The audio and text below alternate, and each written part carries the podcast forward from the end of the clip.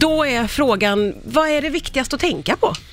Jag tror att det viktigaste när man blir valpsugen sådär, det är att man är medveten om att den här hunden eller valpen kommer man att dras med i tio år eller mer. Ja. Eh, Den tror jag är viktigt att ha med sig, för det är en ganska lång tid. Och är man dessutom ung då, om jag nu får uttrycka mig så, då, då kan det ju hända väldigt mycket under det här livet. Så det är nog det första, Ja, gå, i, tycker jag. äh, gå igenom om man verkligen är redo. Ja, precis. Man flyttar säkert, man byter jobb och man kanske skiljer sig. Du vet så här. Ja. Och hunden är ju alltid med, så bara man är medveten om det. Mm. Eh, så det är nog det första tycker jag man ska tänka på. Mm. Sen är det bara att köra. Klart man ska ha hund. Det är klart man ska ha hund. Ja. Man ska ju också vara lite medveten om att valpar är jättegulliga, men de kan också vara lite jobbiga i början. Ja, ja. Och bitas och vara oreliga, vill De jag är- bara sticka in. Ja, så är det. Pissråttor. Ja, de kan vara riktiga jävlar alltså. Ja, men ju mer tid man investerar i valpen, desto härligare hund har man längre fram. Ja, hur ska man tänka då rent uppfostransmässigt? Mm. För att man vill ju ha en hund som är snäll och härlig och lätt att ha att göra med sen. Mm. Ja, framförallt när man har en liten valp, då ska man lära valpen att det lö- lönar sig att samarbeta. Det är liksom nyckeln, och det kan man re- göra redan från början. Att gör du det jag ber dig om så får du en belöning av mig. Och när valpen har kommit på det, då blir allting mycket, mycket lättare. Så det är liksom nummer ett, lär valpen det här med samarbete. Och då menar du att man ska eh, ge en liten godis eller klapp, alltså man ska ge den något som den blir glad av? Ja, exakt. Bra. Det behöver, ja, men det behöver inte vara en godis, utan Nej. eh, någonting valpen blir glad av. Och, och just det här när, när man märker det så lätt, man börjar träna en liten valp och så tar det några dagar och så går det skittrögt och sen så helt plötsligt ramlar poletten ner liksom. Och då, Ja. då är det nästan så valpen börjar hitta på grejer själv Ja. för att liksom impa. Ja, ja, ja, ja, och då, då är det är en härlig, då har man kommit en bit och det där ska man bygga på. Och det där ska man bygga på maniskt nästan. Ja. För det är en bra förutsättning för resten av det som kommer. Hur viktigt är det att känna till den ras man har valt? Mm, ganska viktigt vill jag påstå. Är det det? Ja, det är det. Alltså, eh, det är ju så här att det skiljer...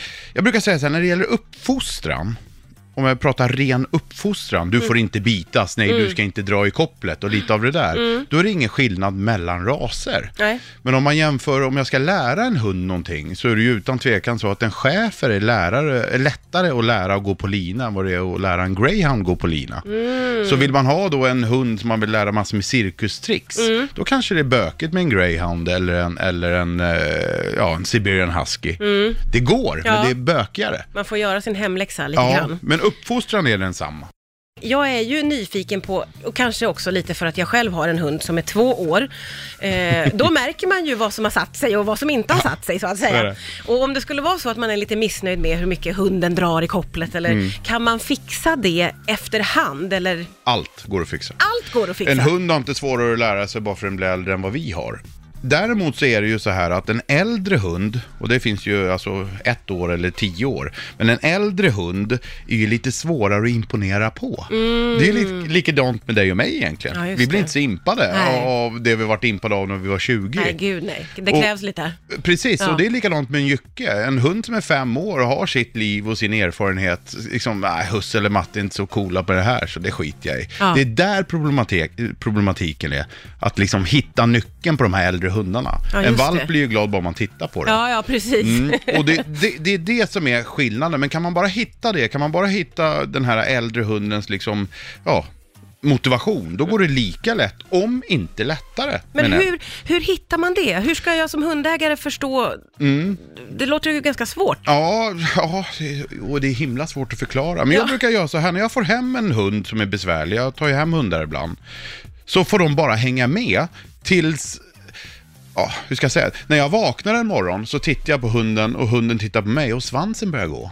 Då vet jag så här, men vad bra, nu har vi liksom börjat känna varandra. Då kan jag börja jobba med den. Ja, Det är liksom ingen idé att börja jobba om inte hunden är imponerad av mig. Ja, och här det. jobbar jag lite sådär, en hund och en grinig hund som är hemma hos mig exempelvis.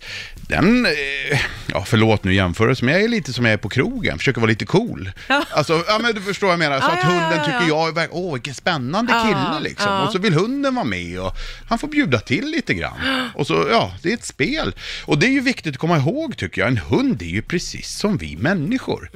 Alltså det är ett socialt spel. Man måste flirta med en hund, man måste spela lite svår ibland och man måste bjuda på sig. Och, och här är ju hundägare generellt tycker jag jäkligt dåliga. Ja, det där, så där tänker man kanske inte Nej. varje dag. Nej. Var går gränsen då eh, vid vanliga vardagsproblem till att ha en problemhund, om du fattar vad jag menar? Mm. Ja, jag fattar vad du menar, men ja, jag kan du vet när jag spelade in hundcoachen en gång i tiden så Ja. kom producenten från TV4 hem till mig och skulle, jag kommer inte ihåg om hon skulle ta en fika eller vad det var. Och då vart hon överfallen av mina hundar och då skrek hon, hon hade vita kläder och stilettklackar typ. Och skrev, man kan ju göra en hel säsong av hundcoachen bara hemma hos dig.